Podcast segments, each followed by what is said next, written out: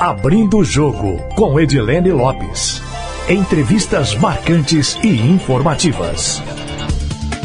Deputado federal, pastor, comunicador, pai de deputado estadual, marido de vereadora e agora escolhido pelos pares como vice-presidente da Câmara dos Deputados. Mineiro de Belo Horizonte, Lincoln Portela, agora filiado ao PL, é o entrevistado do Abrindo o Jogo de hoje. Deputado, seja bem-vindo ao Abrindo o Jogo. Edilene, muito obrigado por estar aqui com Abrindo o Jogo na Rádio Tatiaia. E é sempre um prazer falar a uma emissora de excelência como essa. Deputado, conta um pouquinho da trajetória do senhor para a gente, que é uma longa trajetória na política. O senhor está na política desde a década de 90. Quantos mandatos de, vereado, de deputado o senhor tem?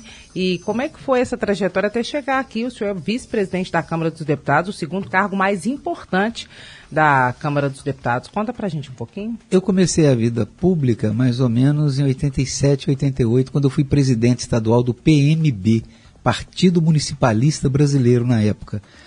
E na época eu consegui trazer o Silvio Santos para o partido, era o 26. Silvio Santos, vem aí, é o 26. Mas aí ele foi caçado, o partido foi caçado, porque queriam caçar Silvio Santos.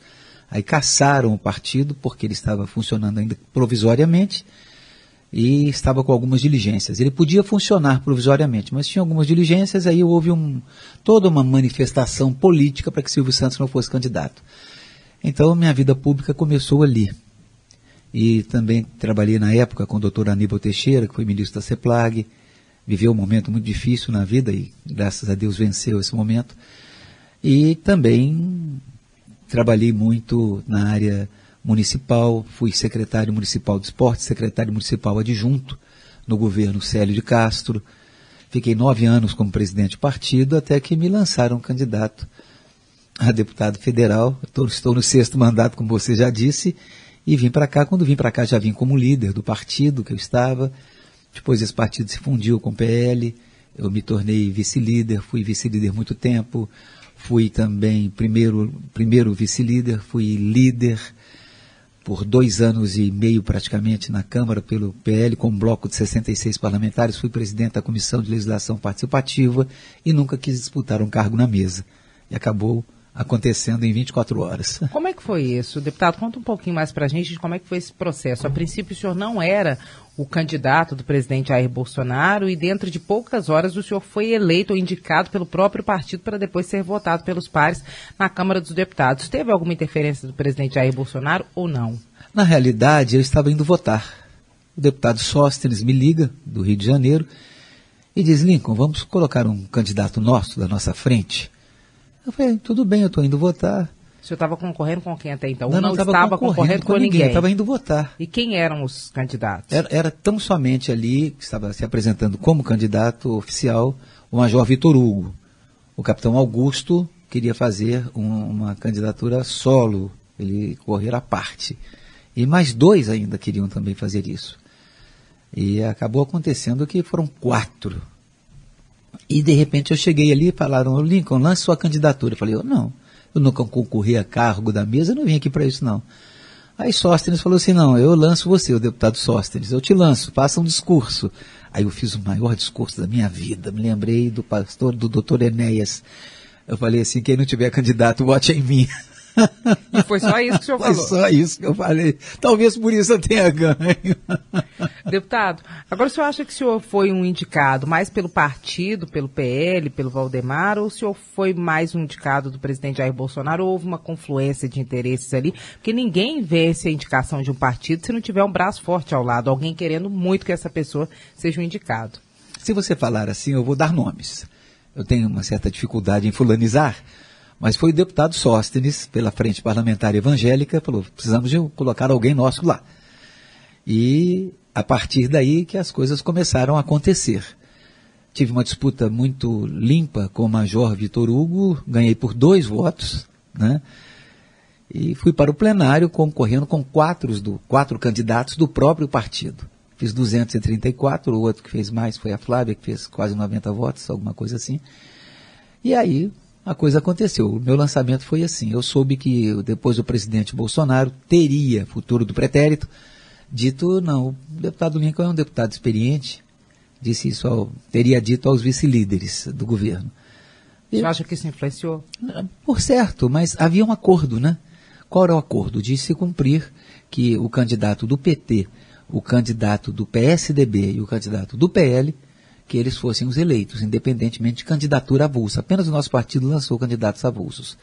Mas eu penso, claro, o presidente Bolsonaro, por certo, teve uma influência sem que fosse, foi uma influência depois que Vitor Hugo havia deixado a disputa. É porque nesse caso é importante explicar para quem está em casa que o senhor entra no lugar do Marcelo Ramos, que era o vice-presidente da casa, estava no PL, e depois que o presidente Jair Bolsonaro entrou no partido, ele se opôs, se opunha ao presidente Jair Bolsonaro, e por isso o partido decidiu que ele não permaneceria e não ocuparia esse cargo. E aí que o senhor entra, né? Esse é um mandato tampão, o senhor fica até o final do ano, é Exatamente, isso? até dezembro ou janeiro. Mas Marcelo, ele foi ele, ele saiu do partido. Quando saiu do partido, a vaga era do partido. Isso aconteceu com dois partidos, com o PT e com o PSDB. O PT foi a Marília Reis, que Exatamente. foi solidariedade, né? E com isso, dois mineiros entram para a mesa de diretores, o senhor como vice-presidente e o Odair Cunha ocupando um cargo secretário, de secretário. Assim, o que, que, mudou na rotina do senhor de um parlamentar, um deputado federal, diga-se assim, como uma rotina normal de deputado federal, para um deputado federal que é vice-presidente da Câmara dos Deputados? Meu gabinete sempre foi muito institucional. Por quê? É, pelo fato de ter ocupado os cargos que ocupei na Câmara e também de ser presidente da Frente Parlamentar em apoio às guardas municipais, se Deus quiser a nossa Polícia Municipal daqui a um tempo. Você defende? Defendo plenamente. E muda o que da guarda para a ah, polícia? Nós precisamos ser inseridos, colocar um inciso ali no artigo 144. Ela precisa ter vida própria, né? Ela não pode continuar da maneira que está. Ela é polícia, ela tem que ser tratada como polícia. Né? Isso é fundamental. Eu e sou... do que na rotina? É vinculada a quem? Passa a ser vinculada ela, a quem? Ela passa a ter como se, como se fosse um status de secretaria. Como se fosse um status de secretaria, ela passa a ter vida própria. Isso é muito melhor, muito mais credibilidade e passa a ser um apoio, apesar de muitas pessoas ligadas à Polícia Militar serem contrárias a isso. Mas eu penso que quanto mais somarmos para a segurança pública, melhor. Utilização de arma de fogo, outros protocolos também passam não, a fazer o parte? Arma, não? não, isso já existe. Né? Já, já vencemos isso pela 13022, 1322. E, e, o porte de arma também foi, foi concedido. Então, na prática, autonomia. Autonomia. Autonomia é fundamental. Né? A vida própria, estatuto próprio, as coisas todas. E também sou presidente da Frente Parlamentar em apoio à Polícia Penal. Trabalhamos muito porque eram antes, eram antes agentes penitenciários. Então agora se tornaram policiais penais, estão no artigo 144 da Constituição. Isso foi muito importante para a segurança pública no Brasil. Então, o fato de trabalhar com a área da segurança pública, eu tenho a PEC da BIM, PEC do Ministério, eh, projeto do Ministério Público, projetos eh, sindicais. Então, a, o meu gabinete ele é muito institucional. Agora tornou-se mais ainda com a primeira vice-presidência. O que, que, é prioridade para o senhor como vice-presidente da casa e que o senhor pode fazer e que o senhor não poderia enquanto deputado com mandato, mas sem um cargo na mesa? Na realidade, o vice-presidente, Zé Alencar, nosso grande mineiro, dizia o seguinte: papel do vice-presidente é não atrapalhar o presidente e substituir o presidente em casos extremamente necessários. O senhor faz isso agora? Faço isso agora. O presidente sai né, para a cúpula das Américas e ele vai junto com Ciro Nogueira, também ministro, com o presidente Jair Bolsonaro, e ficarei eh, esses três, quatro dias até que ele retorne. Mas aqui não haverá muito trabalho na casa, senão algum trabalho institucional. E também, caso tivesse uma reunião do Congresso amanhã, eu estaria presidindo a reunião. A reunião do Congresso ficou marcada para a próxima semana, provavelmente eu a dirija.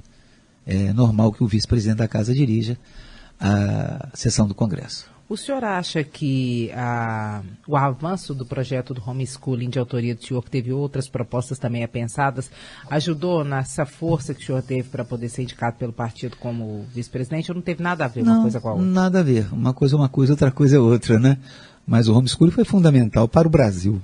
Precisávamos dar vez e voz a essas famílias é, que estavam discriminadas, sendo vilipendiadas, inclusive. E agora a coisa fica um pouco melhor, porém, foi para o Senado, precisa ser debatido no Senado. Espero que haja aprovação lá. Para quem está nos ouvindo nesse momento, eu queria que o senhor explicasse uh, o projeto do homeschooling, como é que ficou o texto que foi aprovado na Câmara dos Deputados e hoje quais são os números do homeschooling no país?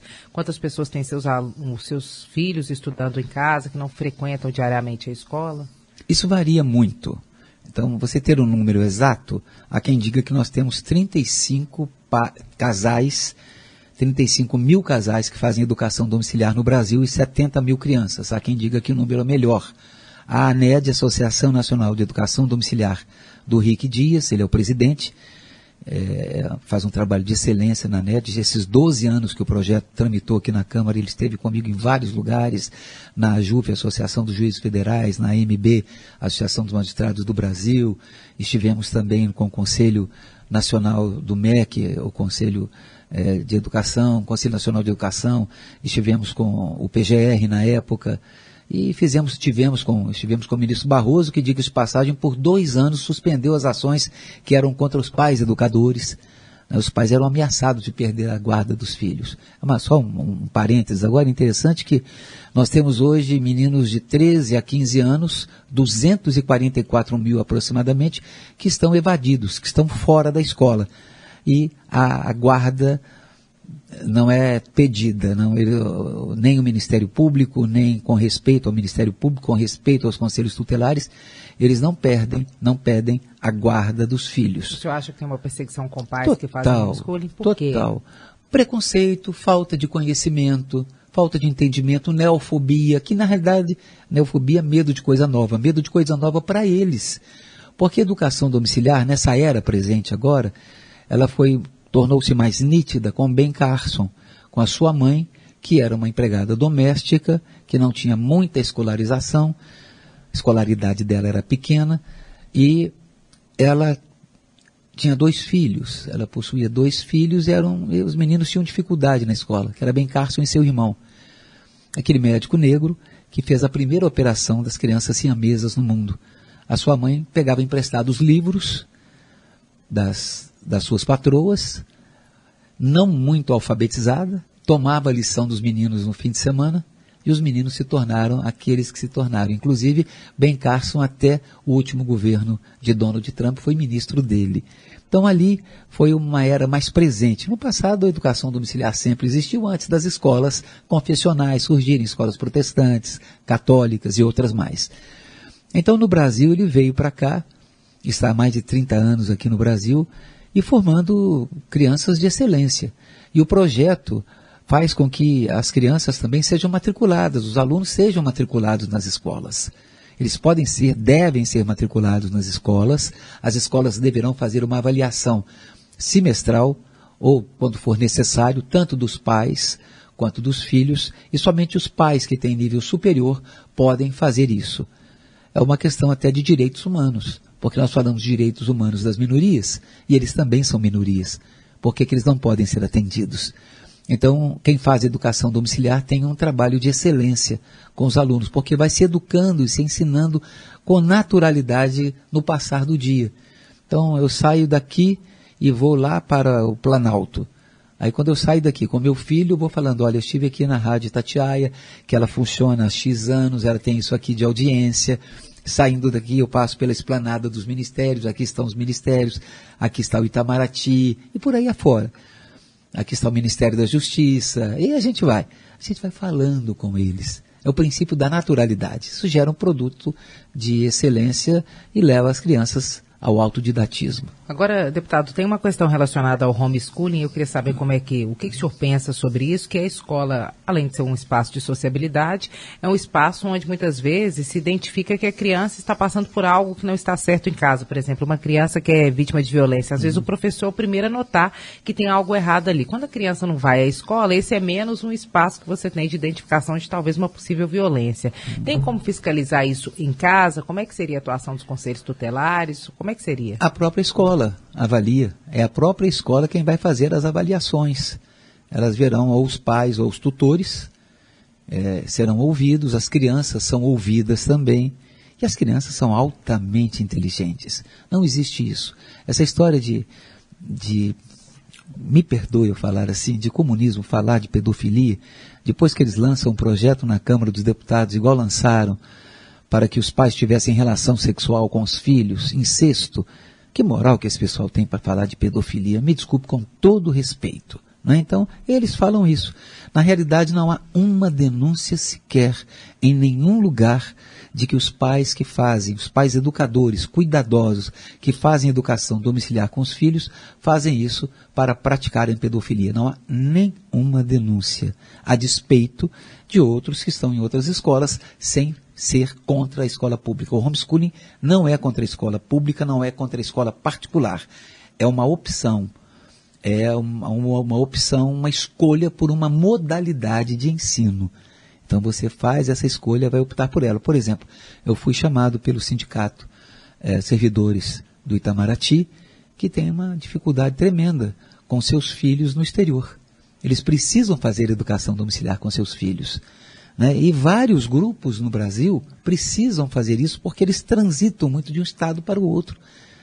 Então, isso é uma oportunidade para que essas pessoas possam continuar educando essas crianças. Agora, deputado, quando eu fiz a pergunta, não tinha nada a ver com essa argumentação extrema de pedofilia. Tinha a ver com o que é a rotina das é. escolas, mesmo de um caso ou outro de abuso, de violência, não necessariamente o pai ou a mãe, o tio, uma, uma coisa que não é no ambiente é. da escola e que a escola identifica. Isso tem como ver no homeschooling também? Claro. Olha, quando você fez, fez menção disso, você simplesmente me fez recordar aqui, passou pelo subliminar, porque essa foi uma das alegações. E também a questão da sociabilidade. Vamos colocar as duas coisas? Primeira coisa, quem é, quem faz educação domiciliar, ele se socializa no, na vizinhança, nos clubes, nas academias de ginástica. Não é... quer dizer que a pessoa fica isolada. Não, casa, né? isso não existe. É. Ela é uma pessoa, ela socializa com a família. Ah, não tem diferentes. Tem diferentes. A minha família tem diferentes.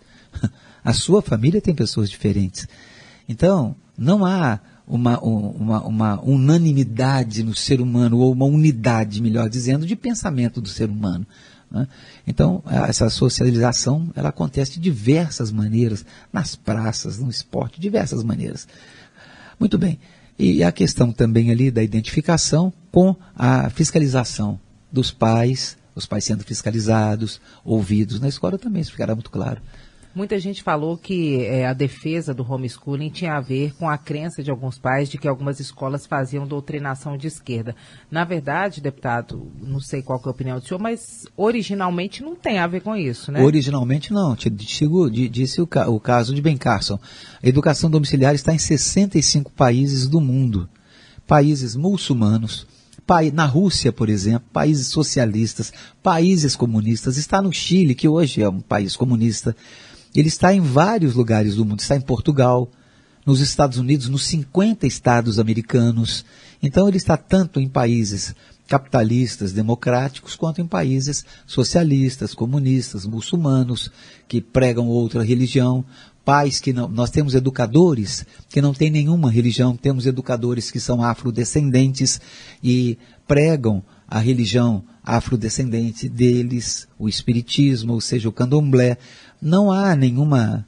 Agora, há sim uma quantidade maior, até pela população brasileira, que nós temos 80% da população brasileira, 80% a 85% de cristianismo, de cristãos.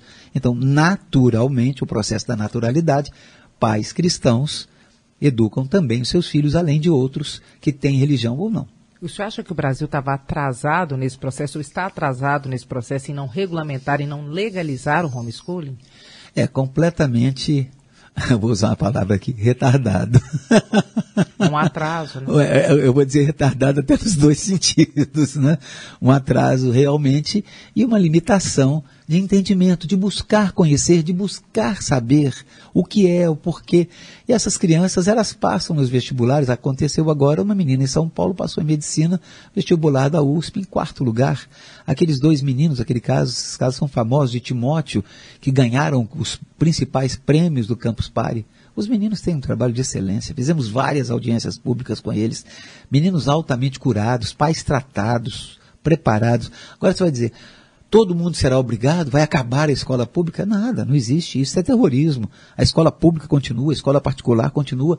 Isso é uma modalidade para quem quer e tem condição para trabalhar com isso. Deputado, depois de passado o desafio da aprovação na Câmara dos Deputados, o senhor acredita que será fácil aprovar no Senado ou não? O projeto ainda vai enfrentar muitos desafios. É, esse projeto é um projeto de muitos desafios. Você colocou muito bem a palavra, né? Exatamente por ser coisa nova para algumas pessoas. Por exemplo, eu estava debatendo há, há 12 anos na Câmara, várias audiências públicas, mas esse, esse projeto, ele entrou, o primeiro deles, há 30 anos atrás na Câmara. Parlamentares foram morrendo, inclusive de parlamentares até da esquerda. Parlamentares foram morrendo. Nós tivemos Miguel Martini, deputado mineiro de excelência, um católico carismático, que foi um dos autores do projeto também. Com a morte dele, o projeto, vamos colocar assim, entre aspas, vai ficar arquivado, engavetado. Não, ele, ele morre, vai para o arquivo. E eu, então, procurei elaborar um projeto para que desse sequência. 12 anos discutindo, na realidade, 30 anos em discussão na Câmara, o pessoal fala, ah, é bem discutir isso aqui agora, porque é no governo Bolsonaro. Vai ter despeito do Bolsonaro assim lá longe. É uma proposta que estava parada, mas você acha que agora ela ganhou força, visibilidade com esse público é, da direita e evangélico um pouco mais em evidência? Você acha que dá uma força para aprovação? Por isso que ficou parado durante tantos anos, falou 12 anos parado na Câmara dos Deputados. Você acha que isso ajudou a reavivar a discussão? Claro que ajudou, e a Frente Parlamentar Católica ajudou muito também nisso os parlamentares, porque a Frente Parlamentar Evangélica e a Frente Parlamentar Católica se unem em torno de projetos. Hoje, por exemplo, nós estamos votando na Câmara dos Deputados um projeto que é o Dia do Terço dos Homens, proposto pelo deputado Eros Biondini, que é um católico carismático lá das nossas Minas Gerais. Então, vamos votar o projeto, nós respeitamos as religiões. Deputado, por falar em Eros Biondini, é, nós estamos na edição especial Eleições aqui do Abrindo o Jogo. O nome do deputado Eros Biondini foi aventado nos últimos dias como uma possibilidade, uma alternativa de candidato ao Senado em uma chapa que poderia ter Zema e Jair Bolsonaro em Minas Gerais, né? O palanque de Jair Bolsonaro poderia ser é, o governador Romeu Zema. E o nome do senhor também foi aventado nos últimos dias como uma possibilidade. A gente sabe que o pré-candidato de Jair Bolsonaro até então para o Senado em Minas é o deputado federal Marcelo Álvaro Antônio. O que, que tem de verdade nisso, no surgimento desses nomes? É a busca por um nome que também tenha a, os votos da igreja, que ambos trazem muitos votos e votos da igreja. O que, que tem de real nisso? Mais uma vez eu vou no processo da naturalidade, né? Seguindo adiante. É, o Eros Biondino é uma pessoa de excelência, um deputado que tem trabalhado muito no combate às drogas, além de outras coisas que ele realiza na Câmara, não é exclusivamente isso que ele faz. E tem uma capilaridade grande que ele tem voto Muito em mais grande. de 800 municípios, Exatamente. quase todos os municípios do estado. Né? Eu, eu, por exemplo, fui votado em 780 municípios, ele deve ter sido votado em todos, que a Igreja Católica Carismática 140. Está, é alguma coisa assim. Muito bem. É um nome de excelência. O meu nome eu não, nunca pensei em ser senador, principalmente disputando uma vaga só. Eu penso que é um, para mim, é, não, hoje eu não vejo nenhuma perspectiva disso. Já foi aventado por muitas pessoas, o nome já foi levantado por muitos, mas não vejo possibilidades disso. A possibilidade que eu vejo hoje é o nome de Marcelo Álvaro Antônio, que é o candidato que o presidente Jair Bolsonaro está colocando. E eu respeito muito as posições do presidente Jair Bolsonaro. Se o presidente Jair Bolsonaro impuser as mãos sobre Marcelo Álvaro Antônio, como tem feito até agora, será ele. Se ele impuser as mãos sobre o Zé Bedeu dos Anzóis, será o Zé Bedeu dos Anzóis, porque eu creio no meu presidente. e aí?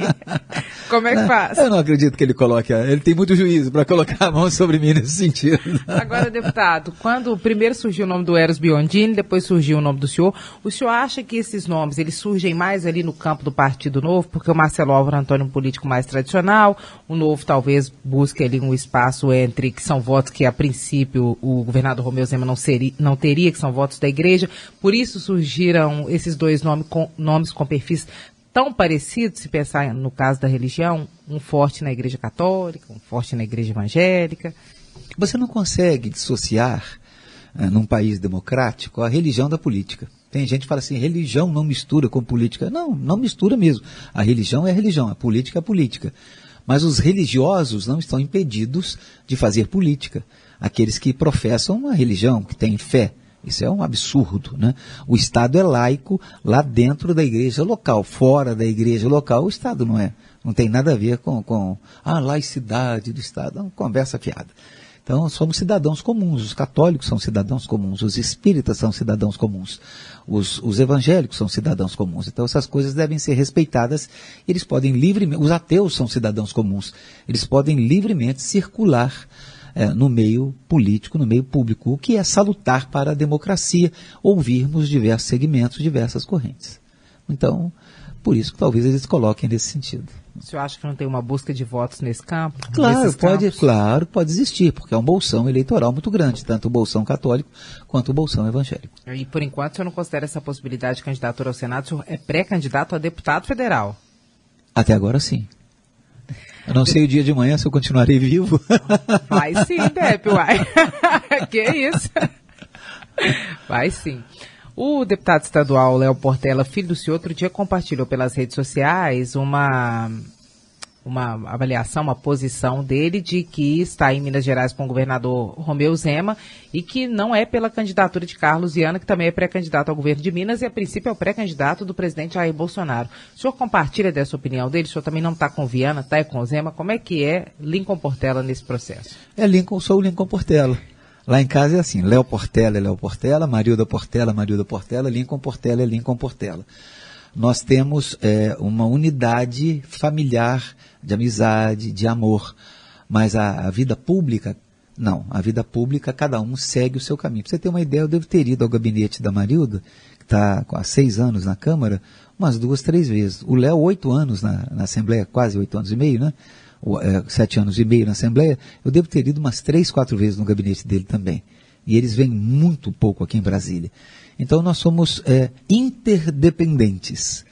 Então cada um segue o seu caminho. Quando um pede conselho para o outro, tudo bem. Então o Léo tem as avaliações dele. A minha avaliação sobre o governo do Estado de Minas Gerais é a mesma coisa que eu te disse sobre o Senado. Quem o presidente da República apoiar, eu estarei apoiando. Então, se sobreviver a candidatura de Carlos Viana, é com Carlos Viana que o senhor Se está. o presidente da República falar Carlos Viana, eu estarei com Carlos Viana. Se ele falar Romeu Zema, eu estarei com Romeu Zema. Se ele falar vamos esperar, eu esperarei. O senhor acha candidato? Ah, você não tem personalidade? Tenho sim. A minha personalidade é bolsonarista. O senhor acha que a candidatura do Carlos Viana vinga com essa paquera aí política entre Zema e Bolsonaro? Mais do Bolsonaro com o Zema do que o Zema com o Bolsonaro? Ah, mas Zema também tem dado bola pro Bolsonaro. o acha um dá que bola pro, essa relação? Um dá bola pro outro. É, realmente eu não sei o que pode acontecer. É, eu não tenho visto, eu quero ver, eu queria ver também, é, e respeitando claramente a posição do senador Carlos Viana, é, eu não sei se você vê, eu não vejo, apesar dele estar pontuando aí com 12%, 13%, parece nas pesquisas, 10%, mas é, eu não vejo uma movimentação muito clara dele, inclusive até com a própria bancada, né? Nós não sentamos com ele para conversarmos sobre esse assunto. Então, a chapa majoritária precisa sentar com a chapa proporcional e vice-versa. Essas coisas precisam acontecer. E ainda não aconteceram, e penso que o tempo vai se encarregar de mostrar todas essas coisas. É, o senhor falou que, às vezes, quando um da família precisa de um conselho ou pede para o outro, vai lá e faz. O Léo Portela também anunciou que não vai mais ser deputado e que vai para a iniciativa privada. Como é que se ouviu essa decisão, essa decisão dele? Léo Portela é uma pessoa assim que ela, ela é uma pessoa muito especial. É alguém que fala quatro idiomas. Nós temos nacionalidade portuguesa, nós temos a nacionalidade italiana.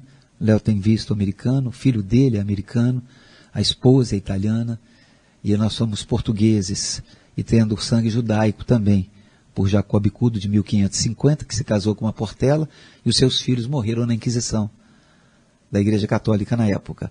E temos também por Rosa Miato, que veio da Itália em 1850, foi para Brumadinho. Meu pai nasceu no Córrego do Feijão, Rosa Miato italiana. Então temos a descendência dela também. Bem, e o Léo uma pessoa que fala quatro idiomas, dois cursos em nível superior, pós-graduação, professor universitário, assim como a Lê Portela é também. Então o pessoal lá de casa estudou muito e se preparou muito para a vida. E Léo Portela disse: por hora, esse ciclo na minha vida eu estou encerrando. Ele vai completar o mandato, estou encerrando esse ciclo e começa um outro ciclo na minha vida. E por certo, nós teremos boas surpresas nesse outro ciclo da vida dele. E muito prático, e um deputado bem sucedido, né? 94 mil votos, o sétimo mais votado de Minas. Agora a filha do senhor será candidata nessa eleição? Ela é pré-candidata, né?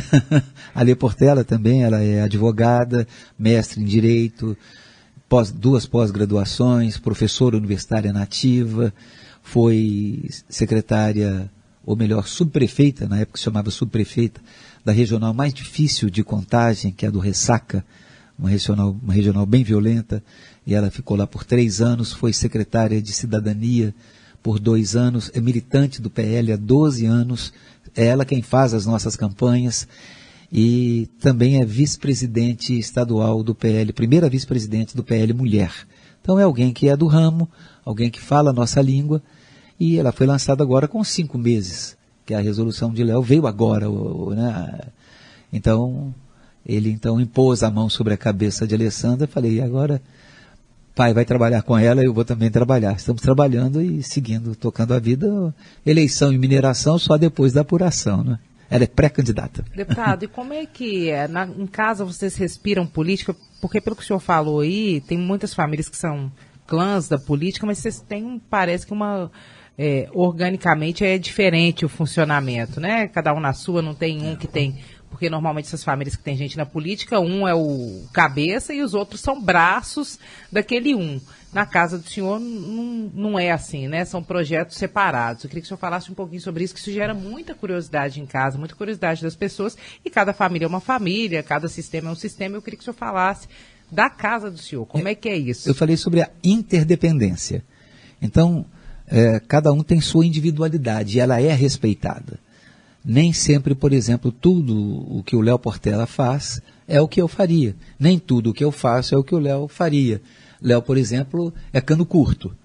Eu já sou cano mais longo. Talvez seja a vantagem de ser velho. eu tenho cano mais longo. Léo é um cano mais curto, mais resolutivo em algumas questões. E a Marilda é muito fleumática. A Marilda é aquele equilíbrio a vida inteira. A vida inteira aquela mulher super equilibrada, super discreta, e com um cabedal muito bom. Uma experiência muito boa de vida, também de política, fez as nossas campanhas antes da Alessandra tomar a frente. Então, há uma interdependência. Quando estamos juntos, nós até evitamos falar de política, porque cansa. Você falar do seu trabalho, se você chegar na sua casa, falar o tempo todo da Rádio Tatiaia, você não existe. Existe a Rádio Tatiaia. E todo mundo fala só de Rádio Tatiaia quando a gente chega nos lugares, é né? Verdade, Mas na minha casa, tem... no meu núcleo duro familiar, não, as pessoas não falam. Exatamente. É o que acontece conosco. Então nós conversamos, nós almoçamos juntos, nós saímos, nós viajamos. Mas assim, com muita tranquilidade nesse sentido. Não há uma imposição, você fez isso, você deixou de fazer. Não. Somos livres em todas as nossas decisões. Então isso é muito bom, salutar para a família e salutar até para a democracia. Porque não há tipo assim, é, uma escadinha de linquinhos. Né? Então cada um tem a sua maneira de ser. E normalmente vocês compartilham da defesa dos mesmos projetos? Num certo sentido, sim. É, eu trabalho muito com a área da segurança pública. Né? A Marilda trabalha muito com a área da família, Léo Portela trabalha também com a área da família. Esporte. Esporte. Né? Meu Deus do céu, um cruzeirense assim, daqueles assim, ferozes. Né? Eu, como já torci para outros times no passado, até eu cheguei chegar à conclusão de que eu deveria ter, ser torcedor do América. O América é o time de todos nós, está acostumado a perder. Quando ganha, todos nós ficamos felizes. Se ganha do Cruzeiro, os cruzeirenses ficam felizes. Se ganha do Atlético, os atleticanos ficam felizes. O América é o time de todos nós. Então eu sou um bom americano, tranquilo. Tem a simpatia de todos e não tem briga. Não, eu quero briga não, de jeito nenhum. Não atiro, disputa, soco, briga de torcida. Tem inclusive uma CPI na Câmara dos Deputados, é, guardada lá debaixo de sete chaves, eu não sei porquê, que é a CPI das torcidas organizadas porque é um negócio bem complicado, né? E o América não tem esse problema de torcidas organizadas, respeito às torcidas organizadas do Atlético do Cruzeiro e as do Brasil. Mas há coisas que precisam ser ajustadas nessas torcidas. O senhor entraria nesse debate ou esse é um vespeiro do qual o senhor está fora? Não, eu criei a CPI, eu, eu, eu estabeleci, entrei com o pedido da CPI das torcidas organizadas. Mas é claro que a CBF deu uma segurada ali por certo, né? São grandes interesses. Mas, né? Interesses em todos os lugares, né? Negócio complicado. De repente, o senhor já começou a fazer um pouquinho falando do Carlos Viana, mas eu queria que o senhor fizesse uma análise do cenário eleitoral em Minas Gerais. Como é que o senhor acha que fica? Quais são as configurações que devem se formar daqui para frente? Quem, na avaliação do senhor, tem mais chances, considerando o perfil do eleitorado mineiro e as pesquisas até então? O senhor acredita nas pesquisas? É, acreditar em pesquisa, é, hoje em dia, é mais ou menos como acreditar em Papai Noel, né? Papai Noel, estou vendo aqui vermelho aqui, existe aquela meinha dele, né, que ele deixa lá no pó de casa, mas é, eu, eu, eu, duvido das pesquisas, né? Você falou em Belo Horizonte, é um caso de um deputado estadual que era candidato a prefeito, né? Disputando até com outro deputado estadual, muito conhecido de vocês, ele ficou em quarto lugar a pesquisa inteira, e o outro em segundo lugar. No abrir das urnas, ele estava em segundo lugar. Então, é difícil você acreditar em todas as pesquisas. Ela pode mostrar um momento ali, uma região. Então, pega-se uma região, pega-se um momento e faz-se uma pesquisa. Então, eu tenho algumas, é, digamos, de, é, alguns desafios nesse sentido. Né? Bolsonaro não ganhava de ninguém no segundo turno. Não ganharia de ninguém na eleição passada. Então, está acontecendo a mesma coisa. E hoje, corre-se o risco de se ver que Bolsonaro ganhará no primeiro turno. para surpresa de muitos que pregam contra isso, de pesquisas que pregam contra isso, eu chego a acreditar e acredito que Bolsonaro ganhará no primeiro turno. Eu tenho uma, um desafio muito grande com as pesquisas. Você acha que Bolsonaro tem sido subestimado nas pesquisas? Claro que sim, claro. Ele contraria interesses da Agenda 2030, ele contraria interesses internacionais, ele contraria interesses internacionais ligados à Amazônia. Eu estava na escola primária, na escola do garoto. Você não era nem gente, nem pensava em ser gente ainda, lá no Carlos Prates, do lado da casa do Luciano, o antigo Luciano de Belo Horizonte. Famoso que é pai de todo mundo. É. e, e interessante que naquele tempo, na escola primária, na escola do garoto, no segundo ano, eu já ouvia dizer que a Amazônia era, era internacional. Depois fui para o colégio arquidiocesano, lá na primeira série de ginásio, eu já ouvia falar que a Amazônia internacional não é do Brasil. Eles querem a Amazônia, eles querem o nosso ouro, nossa prata, eles querem nossas águas. Nós temos 24% das águas doces do mundo. Meu Deus do céu, eles, eles querem. É, é, eu me lembro de Bautista Vidal, que foi professor de Enéas Carneiro, e Enéas Carneiro aprendeu com ele que o Brasil é um país rico e empobrecido, ao passo que outros países aí de fora são países pobres e enriquecidos, e principalmente às custas do Brasil. Chega, o Brasil não é colônia, o Brasil é uma grande nação. Então o senhor acha que o presidente Jair Bolsonaro vence essas eleições? Sim. E o Zema? Zema. Hoje, como as coisas estão, para mim, Zema, se bobear como as coisas estão, Zema pode ganhar no primeiro turno. Principalmente se houver um alinhamento dele com Carlos Viana. Eu penso que aí ele pode ganhar no primeiro turno. Um alinhamento seria desistir da candidatura do Carlos Viana e deixar o cenário livre para Zema. É, como a, a, forma desse alinhamento, essa costura, é, eu não posso nem me antecipar a isso porque eu não ouço conversas nesse sentido. Carlos Viana nunca me falou sobre isso, nem o governador Romeu Zema me falou, então não posso me atrever. Né? Agora, como cidadão, eu posso dizer que Carlos Viana com Zema com, ele pode ganhar no primeiro turno. Com Carlos Viana sendo candidato, pode dar segundo turno. No segundo turno, Romeu Zema ganha. E o senhor acredita que o Calil tem essa força, juntando o cenário aí dos outros que dividem votos para levar a eleição de Minas Gerais para o segundo turno? Quem foi prefeito em Belo Horizonte por seis anos e tem a experiência e a forma de fazer a política, a, a sua forma de fazer política, ele, claro, ele, ele, está bem posicionado, ele está em segundo lugar nas pesquisas, não podemos subestimar isso. Né? Mas é, Romeu Zema, para mim, tem um cabedal muito melhor, muito mais seguro, é, gera mais confiança, apesar de ter problemas sérios com parte do eleitorado, principalmente do funcionalismo. Porque ele pegou o Estado falido, solapado pelo governo anterior. O governo anterior fez coisas assim que o próprio inimigo, aquele do mal, não acredita. Então, Zema, para corrigir isso, foi muito difícil. Então, está sendo difícil e, claro, o Estado tem, tem certos desafios nesse sentido. E ele tem já também aquela política do Estado mínimo, que é o novo. O novo tem, é, o novo sim, faz uma direita para valer. O senhor concorda? Concordo em parte e discordo em parte. Eu não concordo em tudo. O que eu concordo é a direita que nós fazemos com o presidente Jair Messias Bolsonaro. Que isso você definiria como?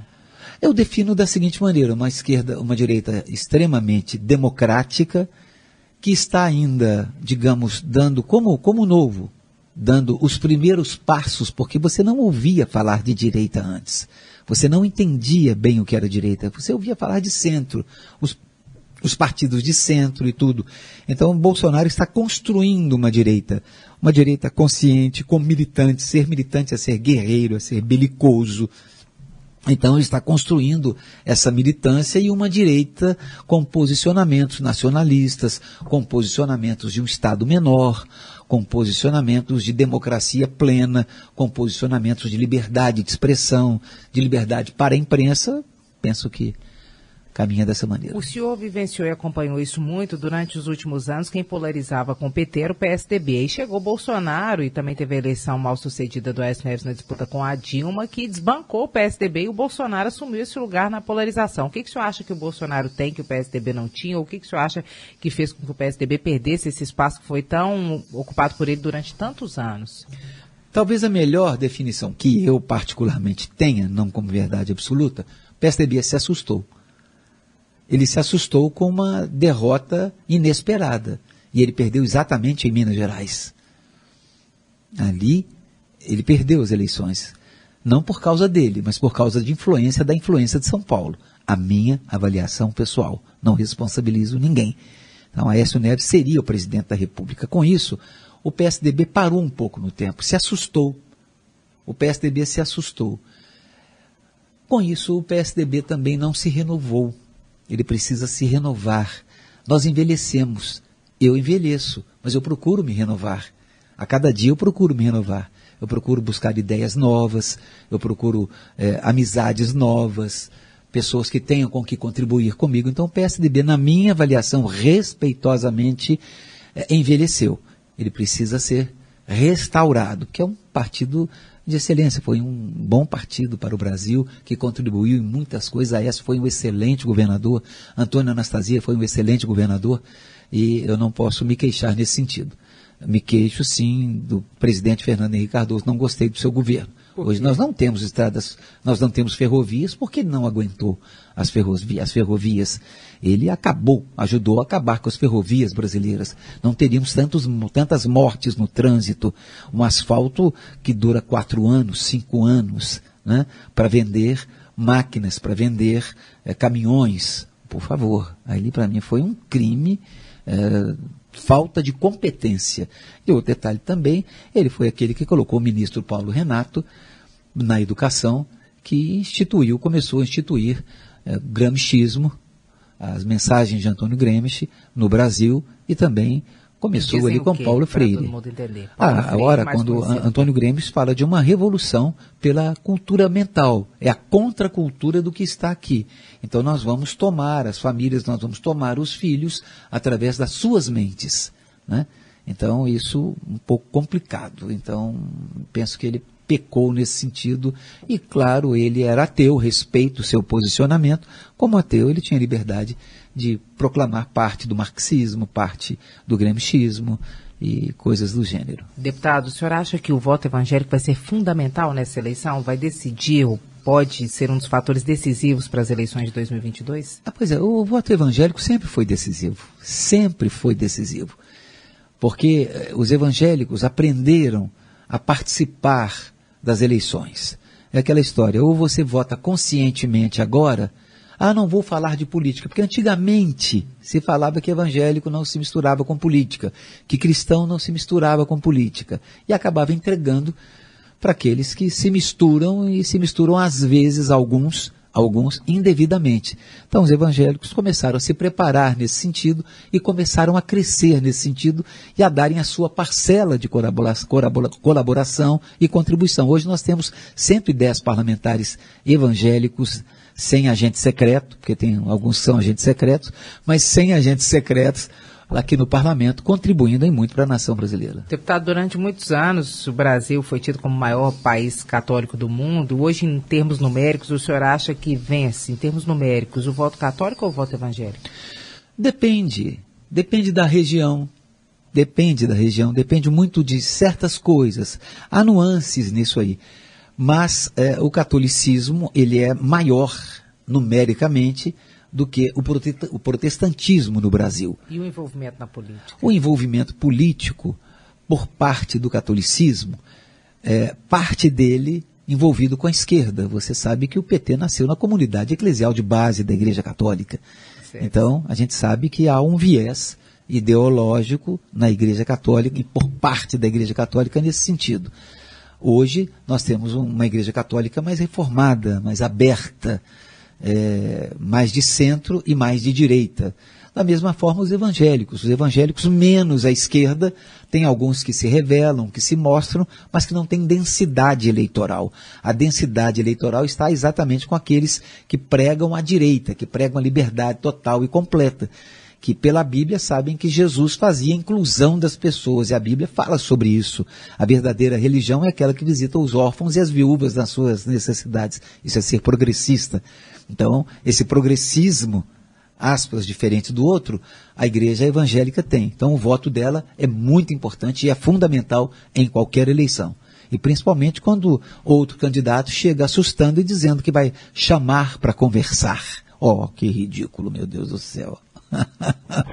Deputado, antes da gente fechar aqui com o bate-bola, eu queria que o senhor fizesse a análise das principais pautas da Câmara dos Deputados até o final do ano ou antes das eleições. O que, que o senhor acha que vai pegar aí? E antes do recesso parlamentar, que já está aí batendo a porta. É, nós temos poucos dias ainda antes do fim é, do ano, né? Antes do fim do ano do, do semestre, né? Porque por causa principalmente ali é, das festas juninas do Nordeste, depois vem o período de convenções, então temos poucas coisas.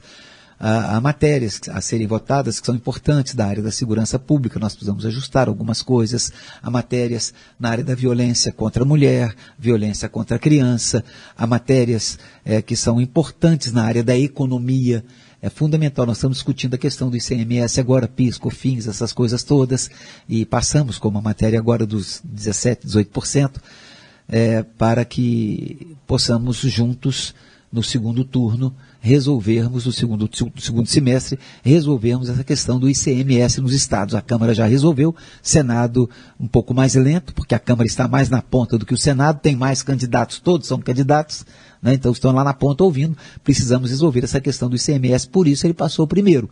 Ele vai para discussão no Senado.